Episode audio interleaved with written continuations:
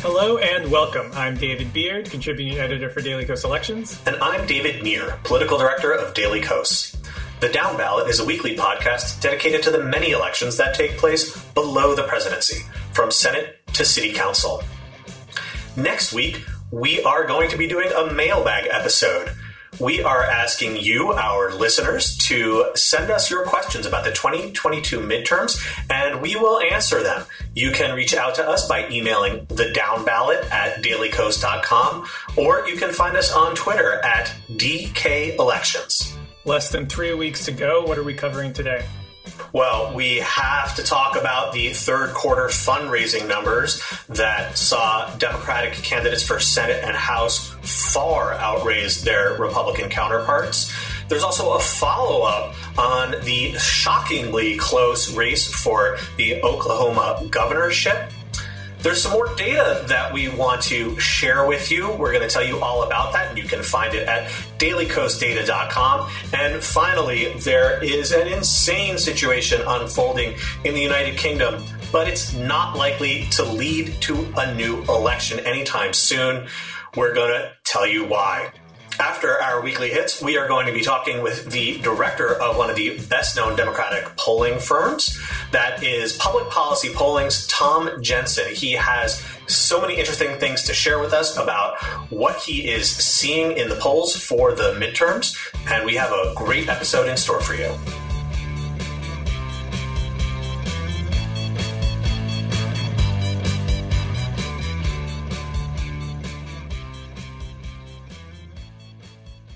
This week, we were able to collect the third quarter fundraising number for federal candidates. And so we've got a lot of interesting data there. So why don't you walk us through it there, David? Yeah, so the period of time from July 1 to September 30, candidates had to file fundraising reports showing everything that they raised and spent in that time, and talking specifically about candidates for the House and Senate. And the overall takeaway is that Democrats seriously kicked ass. So here are the top lines, and we'll start with the Senate. Among all Democratic candidates on the ballot in November for every Senate race that is going before voters, those Democrats raised 193 million to 104 million for Republicans, and this excludes any self-funding. And as a result, that means Democrats had an almost two to one advantage. They raised about 64% of all funds. Republicans raised just 35%. That last 1% is Utah independent Evan McMullin's fundraising haul. Now, that's actually down from the spread in 2020 during the same time period, the third quarter, when Democrats raised absolutely absurd numbers and had a 71 to 29 advantage. But this is still a huge, huge split in favor of Democrats. And that's why Republicans, so many of them, are relying on super PACs to bail them out. On the House side, Democrats also enjoyed an edge. It wasn't quite as large. It was 176 million to 145 million. Again, this is for every Democrat and every Republican running in every House district in the nation.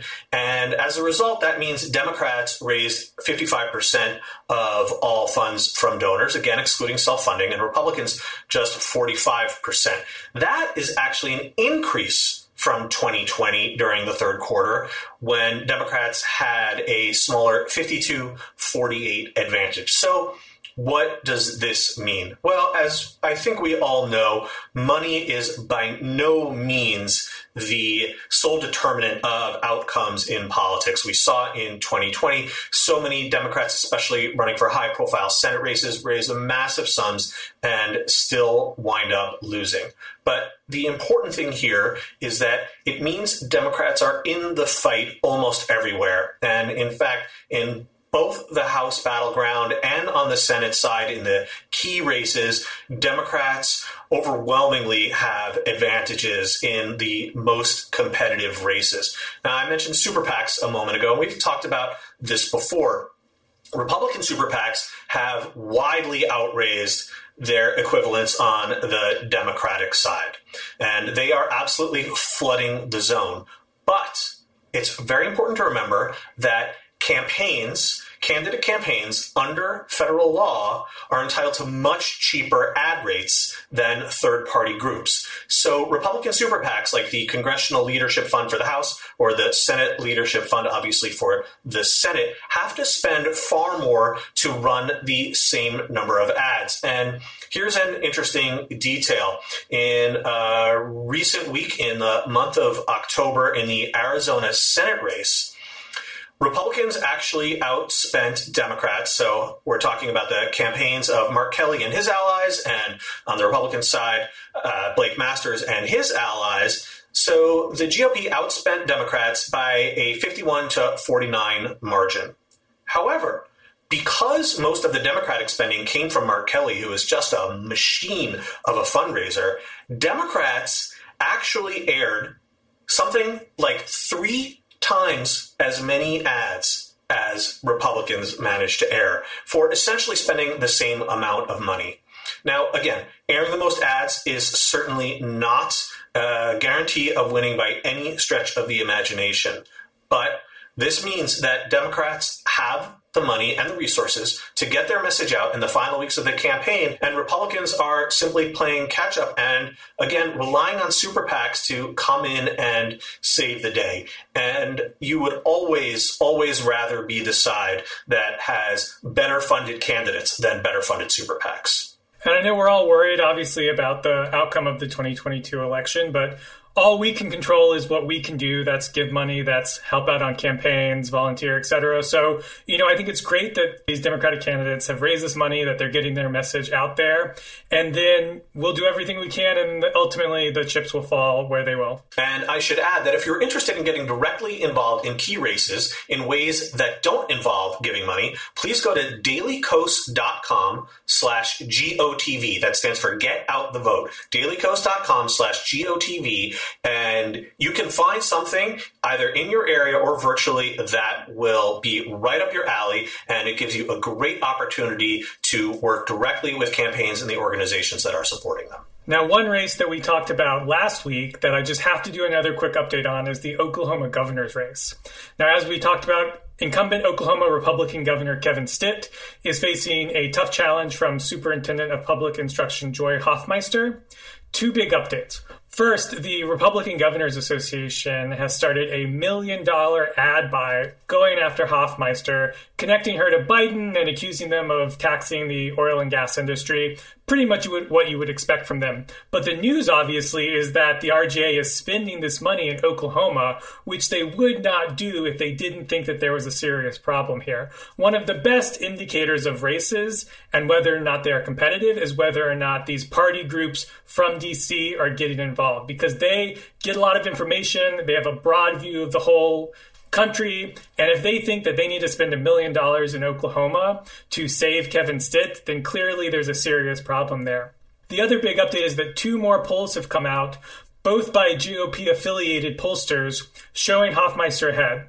One of them only had her ahead by one point, but the other poll had her ahead by seven points. And one thing that we've seen in deep blue and in deep red states is that the dominant party tends to overperform their polls at the end of the day. We, you know, we've seen that in a very red state like Oklahoma, but then also a very blue state like California. So a small lead might not be enough for Hoffmeister, even if it's real that she's up by a point or two. That might be overcome by Oklahoma's very dark red lean. But if she's up by something like seven, like that one poll showed, there's a real possibility that that could hold up on election day. And so if more polls come out showing her with sort of a, a, lead in the mid to high single digits, you really start to believe it might happen. Now, still, we've got a ways to go here, and RGA spending a lot of money here is not going to help her case, but it's definitely something to keep tracking. So it's been a very data heavy week for us at Daily Kos Elections. Of course, we were just talking about the third quarter fundraising numbers, and you can find our spreadsheets that catalog all of those numbers for both the House and the Senate at dailykosdata.com. And there you will also find two other resources that we just published. One is our comprehensive candidate guide for the 2022 election. We list every single candidate in every House race every Senate race, every governor's race, along with demographic information on each candidate. So race, religion, gender, whether they're LGBTQ and more. We also include some demographic and political information for each district and each state. This is a fantastic resource. You can look up absolutely any race. You can look up your own district. You can look up other districts. Again, you'll find that at dailykosdata.com. And the other resource that we released this week is called the House Vulnerability Index. It is designed to tell us which seats from each party are most likely to change hands in the November midterms. You can find out much, much more about it at dailykosdata.com. There is a detailed explainer from contributing editor David Jarman, as well as a link to the spreadsheet.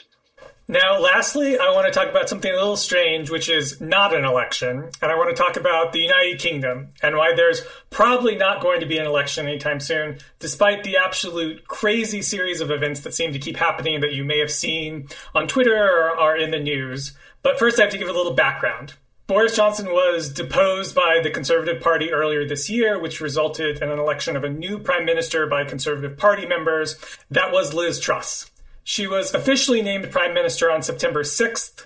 And then two days later, the Queen died, of course, and sort of that obviously consumed the first couple of weeks of her premiership, dealing with that and, and the mourning period and everything like that. So the first big real event of her premiership was the mini budget that rolled out on September 23rd, and it had massive tax cuts, including a lot of tax cuts specifically for the wealthy.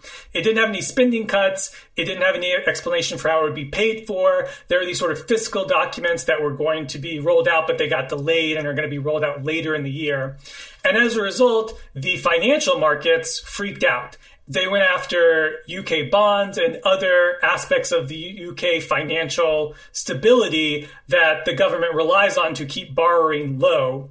And as a result, the Tory backbenchers pressured Truss and her government into pulling back a lot of this economic plan that she had relied her entire economic structure on. This was her big project to in, enact all of these tax cuts for the wealthy and for really everyone. And as a result, create all this economic growth sort of in this Thatcherite Reaganite style. But the UK is not in a position to afford any of that. And the markets forced her to stop and U turn on almost all of it. And as a result, borrowing costs are a lot higher. The mortgage rates for a lot of people in the UK that don't use as many fixed rate mortgages as we do here in America, they're going to go up in the next few years. And there's a lot of lot of concern about the financial condition of the United Kingdom. And Truss has ended up getting some of the worst poll numbers I've ever seen, with disapproval going into the 70s, approval sometimes under 10%. The Labour Party is up 20, 30, 35 points on the conservatives in polling. And the entire conservative party is just sort of in a mass panic about the whole thing. Just this week, there was supposed to be a vote to allow fracking, which had previously been banned, that Truss wanted to allow in you know local circumstances. But a lot of Tories are opposed to fracking and the Truss government said that this was going to be a confidence vote. They said that you had to vote for this or you were going to be kicked out of the party. But then the day of, they sent a junior minister to walk that back and say actually it wasn't a confidence vote. But then after the vote, they said that the junior minister had actually informed people that it was not a confidence vote in error and it was a confidence vote. But then the prime minister, because she ran after the chief whip who ran out of parliament during the vote, didn't vote in a confidence vote without an excuse. So technically, if it was a confidence vote, Truss should have been kicked out of her own party, which is just an absolutely insane series of events. So no one really knows what's going on with the chief whip. There's rumors that they resigned on the floor and then just walked out, and Truss had run after them the whole party is in this sort of disaster area. And one of the things I think a lot of people are asking is that is this going to lead to early elections? Because as we've seen in other countries with the parliamentary system, like Italy or Israel, that often when a government collapses into infighting and, and everybody's at each other's throats, an election soon follows. That's probably not going to happen in the UK because the Conservatives have a majority on their own. So it's not a situation where there are multiple parties or one party might withdraw from government because they think they have an advantage. The Conservatives are the majority party in the parliament in the United Kingdom. They don't have to answer to anybody else. And so as a result, as long as they all stay united on the idea that they don't want an election, there's not going to be an election anytime soon. And because the Conservative Party poll numbers are so incredibly bad, one of the few things they are united on is the fact that they don't want to have an election anytime soon. It's one of the poor ways that parliamentary politics can sometimes work out in that a majority government that was elected and has become extremely unpopular can just ride it out right up until an election is forced to be called, which is often up to five years after the last election, and can just wait and wait and wait it out. And then you have this sort of lame duck period. Whereas if things are really popular, you'll sometimes see a majority government call early elections to try to take advantage. But long story short, the Conservative Party will probably remain extremely unpopular in the UK for the next two years, but stay in power because the alternate is to bring forward a landslide loss earlier than the absolute latest possible date. So that's probably what's in store for the UK. Crazy things can happen. You never know, but that's what I would expect to see going forward. Well, we are going to swing back to this side of the pond and talk about United States elections with our guest coming up on the show after the break. We're talking with Public Policy Polling's Tom Jensen about what he's seeing in the 2022 midterms. Please stay with us.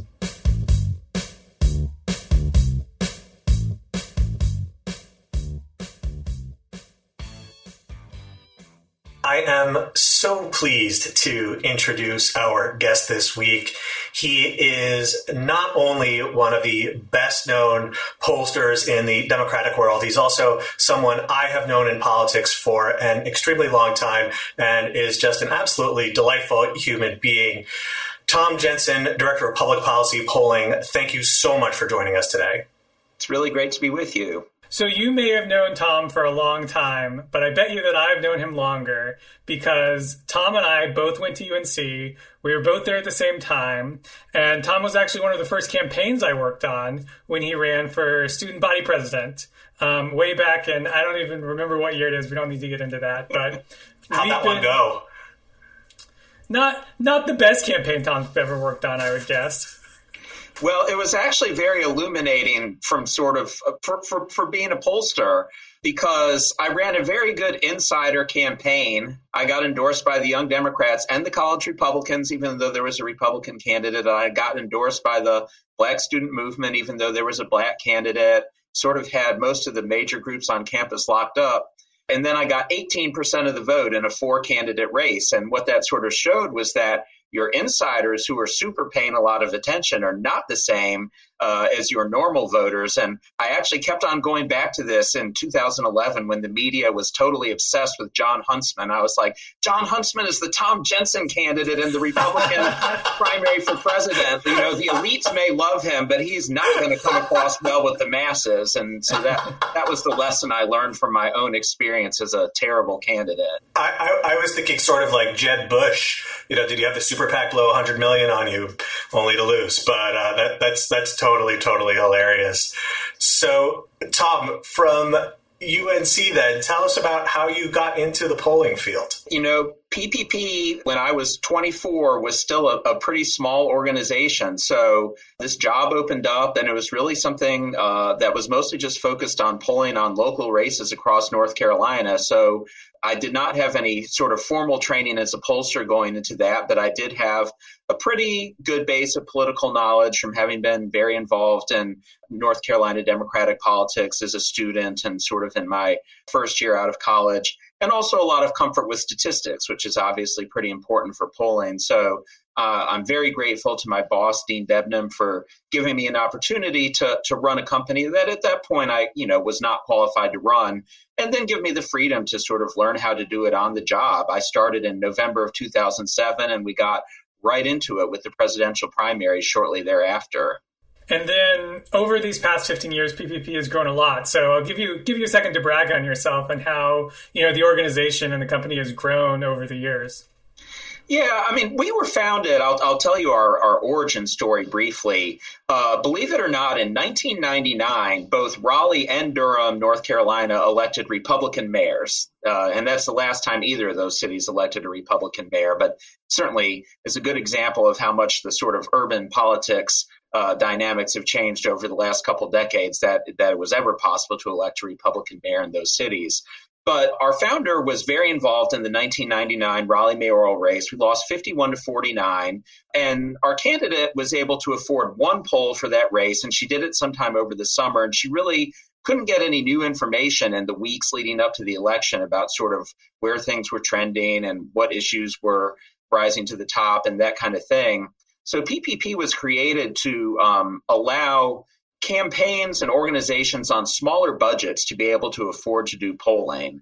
And we've basically uh, grown from providing that service in North Carolina to now basically providing that service for Democrats all over the country. You know, just today we have polls going in Idaho, West Virginia, Texas, New York, Washington State. That's just like a selection of what we have going today. So uh, we've sort of been able to take that approach globally to, to helping people with lower cost polling all over. Now, Tom, you really leveraged Twitter, I think, to blow up PPP's reputation. And for many years, you would solicit all kinds of topics or states or candidates or questions. And then you would also poll on these really funny but topical and smart questions that really got folks buzzing. When was it that you figured out this almost one weird trick on, on, on, on, how to become such a prominent pollster because it, it really seemed to work so brilliantly for you. And it was also super, super fun. Yeah, remember when Twitter used to be fun? Life was so much better then. It's not a coincidence that PPP stopped being fun the second that Trump took office because that was really also when online sort of just got so toxic that uh, there stopped being much appeal in putting our work out there. But, you know, I think the big story with sort of the more offbeat stuff we did is that Barack Obama made the Republican Party go crazy from 2008 to 2016.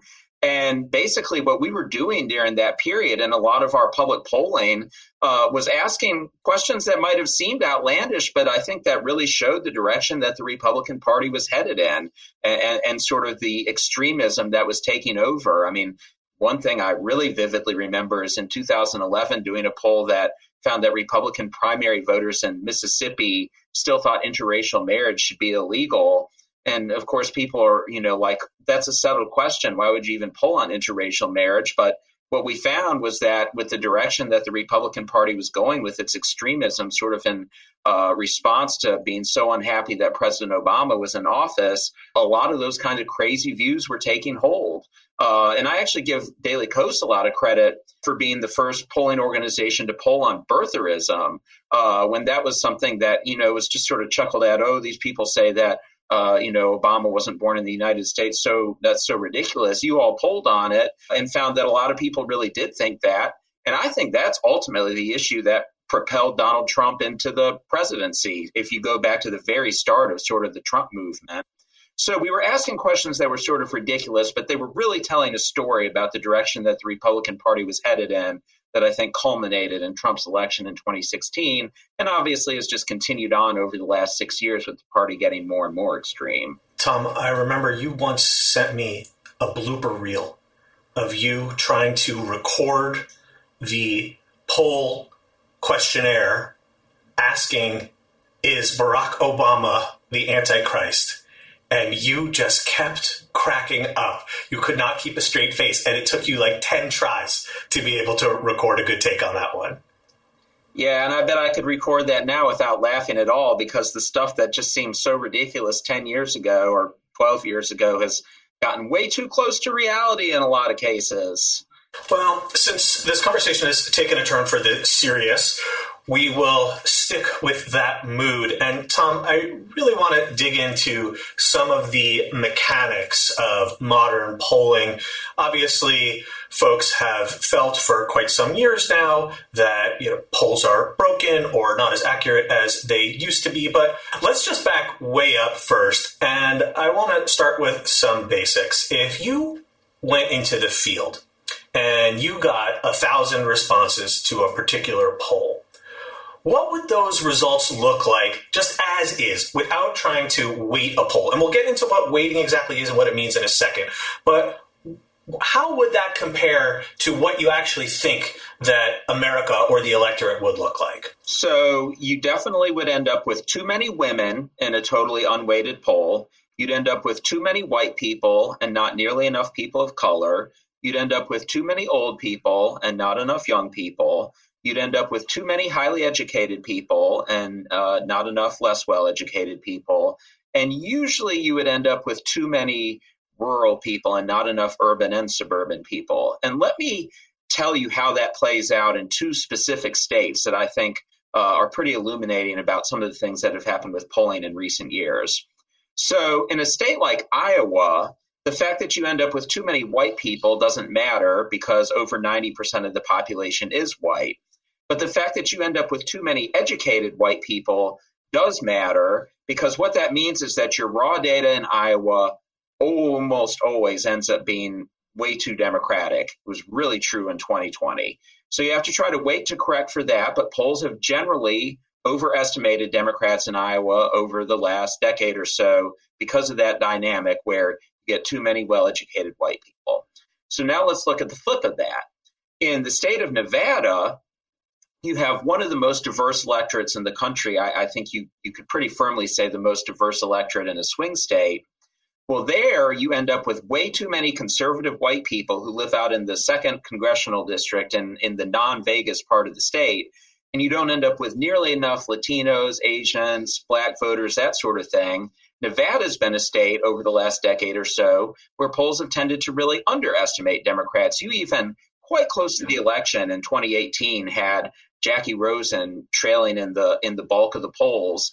So that uh, you know was sort of the flip of the situation where there the, the, the, the issue with the racial imbalance makes it so that polls have traditionally underestimated Democrats. So it's different everywhere, the impact that weighted versus unweighted data has, but that just shows you in a couple states how it plays out. I think those examples are extremely illuminating. And to me, the next obvious question then is how do you decide how to weight. How do you decide as a pollster, what do you think the electorate would actually look like? If your poll yields too many responses from women, say, how do you determine what percentage of the electorate do you think is actually going to be women. Yeah. So, first of all, I'll tell you what we're weighting in most of our polls.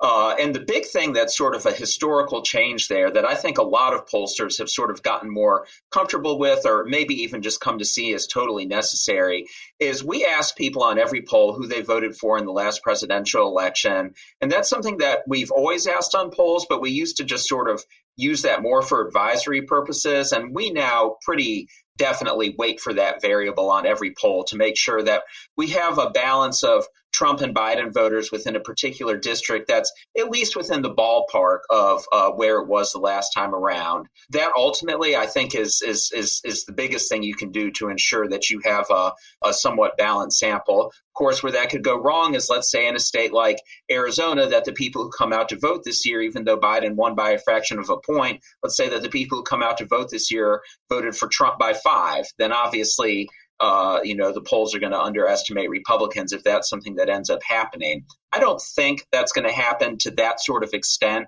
this year, especially with the way that the electorate has resorted along educational lines. I think since most well educated voters who are more likely to turn out for non presidential elections are Democrats now, that you're not going to see the sort of cataclysmic turnout drop off that you saw for Democrats in 2010 and 2014 that's something to be aware of. So 2020 vote's a big thing that we weight for. We weight for gender, we weight for race, we weight for age, we weight for education, we weight for whether we're getting people on a landline or a cell phone. And then in states with party registration, we sometimes weight for party as well. And all of that stuff is informed by a combination of things census data in the particular state, historical voter turnout data in the particular state, that sort of thing, how things are shifting from one election to another uh, in the electorate in the state. For instance, in a state like West Virginia, where people are rapidly leaving the Democratic Party, we're not going to weight to the same party breakdown that turned out in 2018 because that party breakdown doesn't exist anymore as people have sort of moved away from the Democratic Party. So, sort of a, a big picture look at it. And in that raw data that you collect, does that inform how you might weight anything? For instance, if all of a sudden you are getting back polls with many more right wing voters, does that tell you, oh, maybe there's actually a surge in enthusiasm among conservatives or Republicans, and therefore maybe we should weight this poll uh, a little bit more heavily to the right? Yeah, so historically, the answer to that would definitely be yes.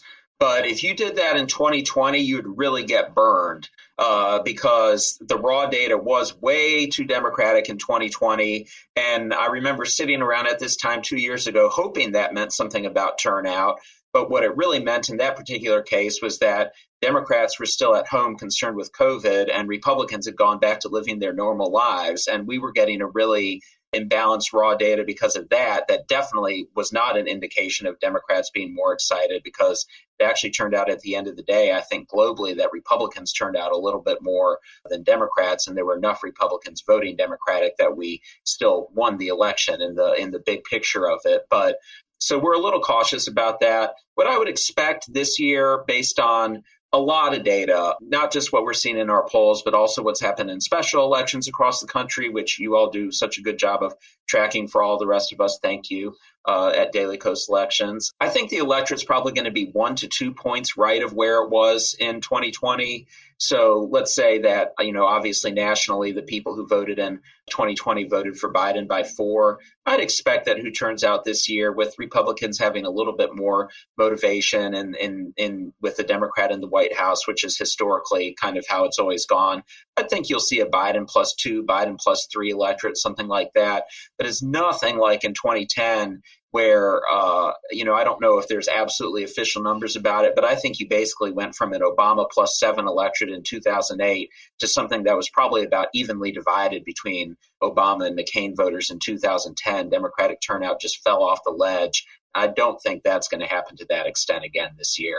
One last question on this topic. Uh, a few weeks ago, we had the economist G. Elliott Morris on our program, and he is a polling and data analyst. And he said that, uh, in his opinion, and I, I, think the opinion of a lot of others who follow this issue, that one chief difficulty pollsters have had in recent years is reaching a sufficient number of what I believe he called very Trumpy voters. And I'm curious to know if you agree whether that's a problem. And if so, can the answer just be as simple as weighting those very Trumpy voters a little bit more heavily to compensate for the fact that they don't seem to want to answer polls? Well, that is a, a, very interesting question. So basically, when you look at our polling over the last five years, from 2017 to 2019 and in 2021, we had probably about the most accurate polling years we've ever had in the history of our company.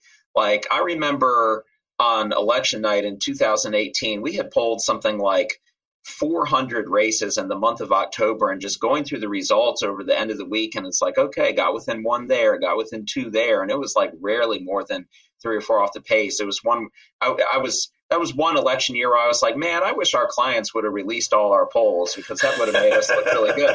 I mean, you can attest to that, Nir, because I, I was, I was telling you most of what we were seeing sort of behind the scenes. Oh yeah, no, you you hit it on the screws, Tom. So, four out of the last five years, our polling was great. 2020, our polling, like everyone else's, was a disaster.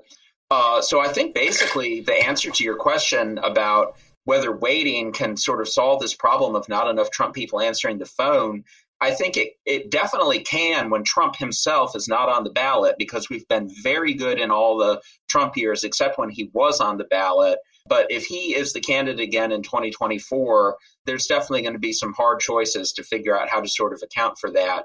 But one thing I, I will say about the polling this year compared to 2020 is our raw data makes a lot more sense in 2022 than it did in 2020 when Democrats were so disproportionately answering the polls. So I don't think there is as much or possibly even any problem with missing out on the Trumpy people this time around. I think it'll be a lot different for the midterm than it is when Trump is actually on the ballot. So you mentioned 2022, so let's turn there. You've been doing obviously a ton of polls for clients all across the country, as you mentioned. Obviously, you can't just tell us publicly what all those polls are saying as much as we wish that you would, but give us sort of a broad overview of what you've been seeing and how it compares to what's sort of out there publicly with the 538 tracker and all of those things. Does that pretty much match up? Are you seeing things better, or worse? So that's a really good question because the answer to it is that what we're finding in our polls, for the most part, isn't that different from the public polls.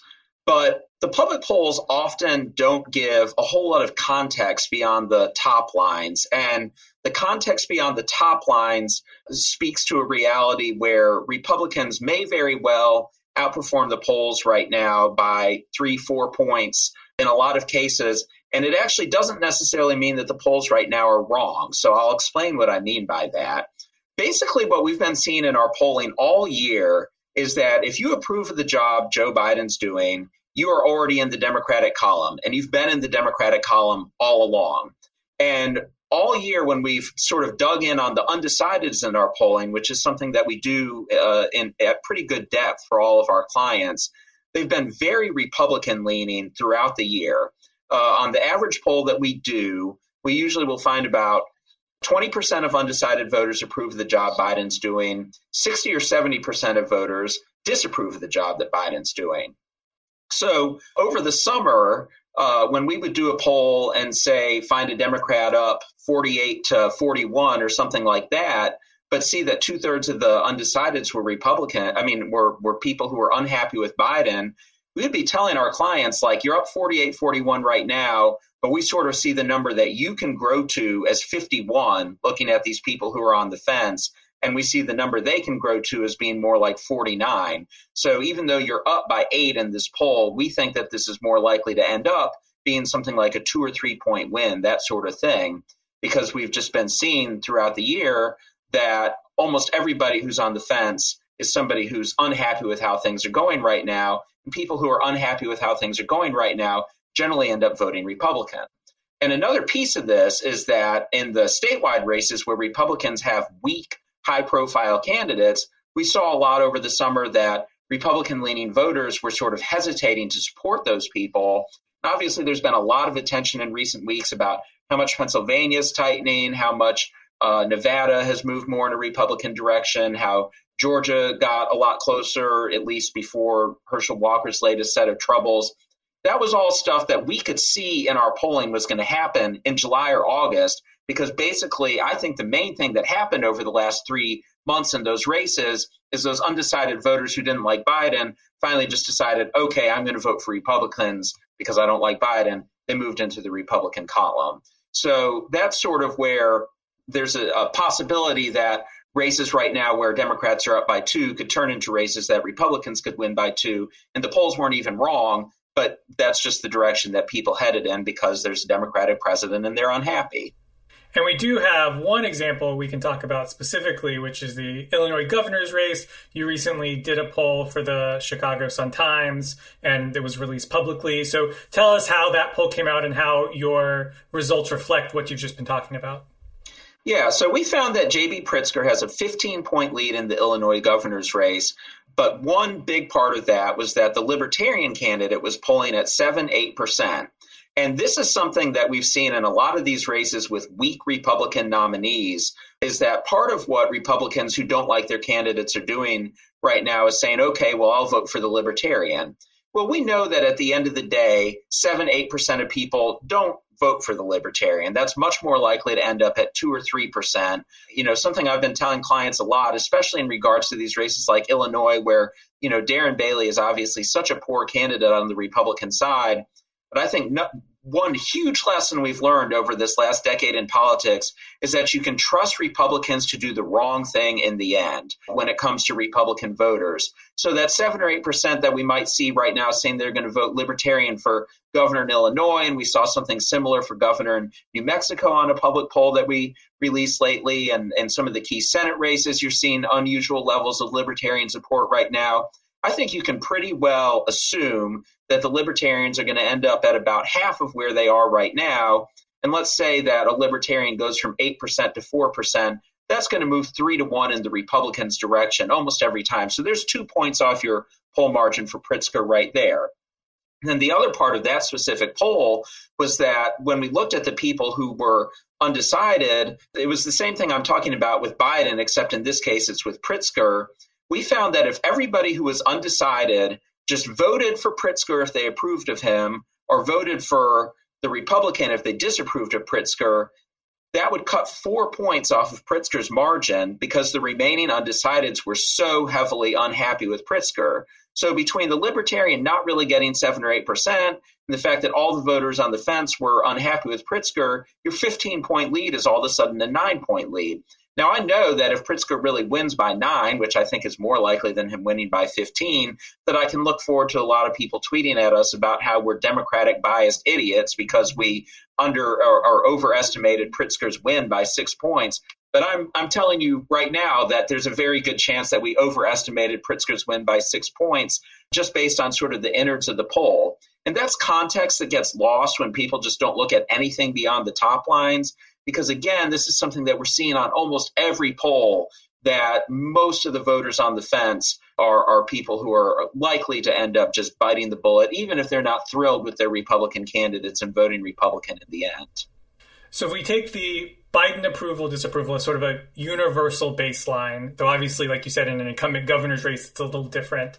But if Biden's in the low 40s, as he's sort of been in the most recent polls, and you have Democratic candidates who are maybe pretty strong, let's let's take Arizona Senate as an example. You have a really strong incumbent Democrat, you have a really bad Republican challenger, and the goal there, obviously, is you want the incumbent Democrat to outrun Biden's approval number by people who are like, well, I don't like Biden, but Mark Kelly's done a pretty good job. Blake Masters seems crazy. You know, I guess I'll vote for Mark Kelly anyway, despite my unhappiness with Biden. Have you seen races where that's been working? How many points can you get off of something like that? Usually you can only run so far ahead of that sort of baseline approval. But is there a difference in when you have that candidate quality showing that you can do it in certain cases. Yes, thank you for asking that because something I want to make really clear about is like I don't want to be here saying Democrats are doomed. I actually don't think that's the case at all there are so many really close races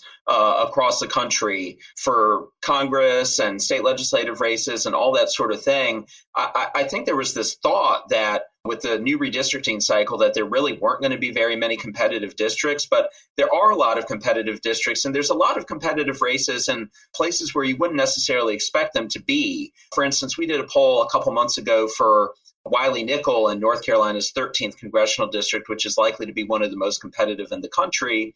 And that's a district that Biden won by one and a half points. So you would think that in a really bad political climate for Democrats, somewhere like there, you'd end up losing by four or five points and it would sort of just be off the map. And he's somebody who's, you know, keeping the race tied. Uh, you know, it definitely helps that his opponent, Bo Hines, is is really weak. But that's just sort of one example of how there's a lot of places where Democrats are kind of holding their own. There's also places where Biden won by nine or 10 points that are now toss up races. But that's not all moving in a direct line, you know, where you might think that, oh, if there's districts that Biden won by nine or 10 where Democrats are having a hard time, then it must be that Democrats are going to lose all the races in districts that Biden won by less than five. Not the case at all. We have people running really good campaigns, focusing on how extreme Republicans are. And when I talk about all these voters who are undecided who dislike Biden, the reason they're not already voting Republican when they dislike Biden is because in a lot of cases they like the Democratic candidate better than the Republican candidate. And we are running really good campaigns, I think, across the country, focusing on just how extreme the Republican Party has gotten. And do we really want more of that? just to use another North Carolina example about sort of the candidate quality, I mean, you would certainly think that uh, in the U.S. Senate race in North Carolina, Democrats wouldn't have a chance given the fact that the last time there was a new Democratic president in a U.S. Senate race in a midterm, Richard Burr won by 12 points in 2010. And here you have Cheri Beasley in a toss up race against Ted Budd. And the reason for that is Cheri Beasley. She has a net favorability rating that's 15 points better than Ted Budd's, and that's keeping this race competitive. So I'll, I'll be upfront that I'm going to mention a couple clients here, but I really hope that people will think about uh, over these last few weeks of the campaign sending House Majority PAC some money, sending Senate Majority PAC some money, sending the DLCC some money, because we are holding our own uh, in a lot of these races. And it's not inevitable that they're going to move against us at the end, but we really need the resources to make sure that we're getting the word out, especially about how bad these Republican candidates are, to sort of keep that everything falling apart at the end from becoming inevitable. So, Tom, that's a perfect segue into the last topic that we'd like to discuss with you, and that is the messages that both sides are using. No doubt, when you're polling for your clients, one of the things that you're looking at is which topics, which messages, which lines of attack are going to be most effective and how. And of course, the area that we have seen Democrats across the country in so many different states and districts focus on this year is abortion. And what I'm particularly curious to know from you is has anything unusual or interesting or notable popped out when you have asked questions about this issue? And does it vary from district to district or state to state? Well, it's really remarkable how much abortion moves the needle. I mean, I think Democratic campaigns are absolutely right to be making this a primary focus of the campaign this year. Uh, we did a poll for Pat Ryan the week after the Supreme Court decision came down for his special election against Marc Molinaro. And we did our initial horse race, and Molinaro was up by three. And then we did a, a message testing question, just one message testing question about abortion, contrasting what the two candidate stances were. And Ryan went from being down by three to, I think, being up by eight, just based on contrasting the two candidates on abortion. And I have to tell you, something that's really been a reality in our polling over the last five or six years is that as voters have gotten less and less open to changing their minds about anything, we've done so many polls in the last two cycles where we might test like six negative messages on a Republican candidate and then when we do the re-ask at the end, asking people who they support now, there's absolutely no movement at all. Like you were down 43 to 47, and then we said everything bad there was to say about the Republican, and you were still down 43 to 47. And that wasn't even necessarily a, a, case that the messages that the Democrats were trying to run with were bad messages. People just were not open to moving their minds because they're so entrenched in the Democratic column or so entrenched in the Republican column. And I can't tell you how many polls we've done over the last three or four months where abortion moves the needle by seven or eight points. Uh, which is just much more than we've seen for just about anything in recent years. If if this campaign could be run in a vacuum about abortion, Democrats would be looking at something like a 54 to 46 Senate and an increased House majority. Course, the reality is that there are more issues than just abortion on the table. But I think we saw, especially in, in all those special House elections over the course of August across the country, where we outperformed how Biden had done in all of those districts. I think that really shows the extent to which, especially in the immediate weeks after the Supreme Court decision, that was just such a salient and effective issue for us. It's too bad that we couldn't have just gone ahead and had the whole midterm election the day that Pat Ryan won that special election, because I think that uh, we've had a, a, hard time keeping abortion quite as top of mind relative to other things over the last few months as we were over the summer. But it's definitely been uh, a remarkable game changer. And, and I'll be honest, very honest, that for most of the time that I've been doing this job, I did not think that abortion was as much of a winning issue for us as it's, it really turned out to be. Well, I, I, think one thing is that the Dobbs decision has really changed that. I think there were a lot of instances where, because the status quo protected abortion, the issue actually didn't help because our side wasn't motivated to do so because they know they had Roe as a backstop. And the other side was always motivated by the idea of overturning Roe or trying to cut away at it any way that they could. And now, because the things are flipped, the other side sort of feels good about themselves, which is sort of a terrible, weird thing to say. But we're the ones that then have to sort of claw any way that we can to try to restore abortion rights. So it's so much more of a motivating factor now. Yeah, absolutely. And the, the big impact that this has had politically is giving our people a reason to be excited to go out and vote this fall in a way that did not really happen during the two Obama midterms. I mean, I think in both 2010 and 2014, of course, you had people voting Republican who had voted Democratic in the presidential year, but I think our biggest problem in both of those years was the uh, bottom kind of just dropping out on our turnout because we did not have a super animating issue in the way that the Republicans' hatred of President Obama was a super animating issue for them.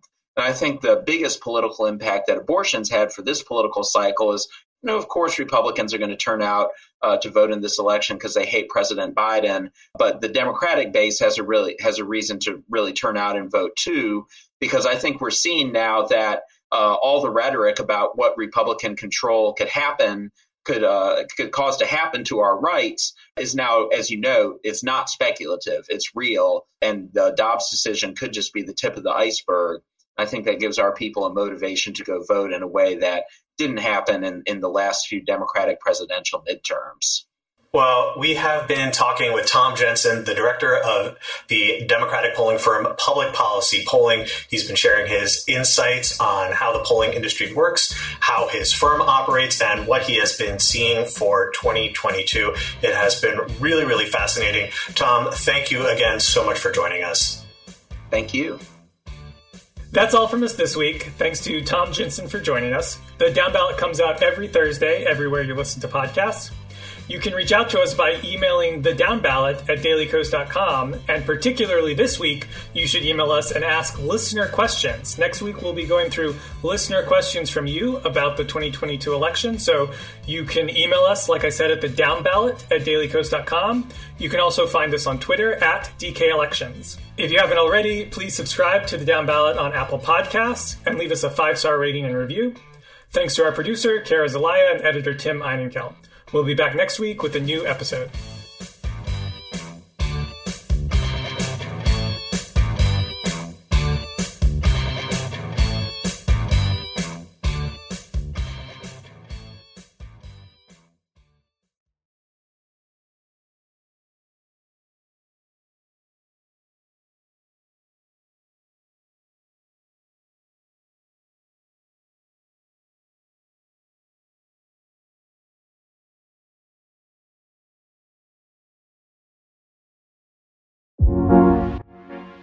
Everything is on the line this election abortion, climate change, even our democracy. But this election will come down to voter turnout, and if we can do our part to get out the Democratic vote in key races. November 8th will be here before we know it, and people are already voting early. What are you doing to help get out the vote? I'm Paul Hogarth from the Daily Kos activism team. I help run our Get Out the Vote activities, recruiting thousands of volunteers into effective action that can get Democrats out to the polls. As of October 1st, more than 40,000 of you have already volunteered, but we need more if we are going to win. We have made a comprehensive list of ways you can get involved to change the outcome of the 2022 election. Whether it's walking precincts, making phone calls, writing texts, sending letters and postcards, or even driving voters to the polls, we have an activity for you, and we need you today. Go to dailykos.com slash GOTV, as in get out the vote that's dailykos.com slash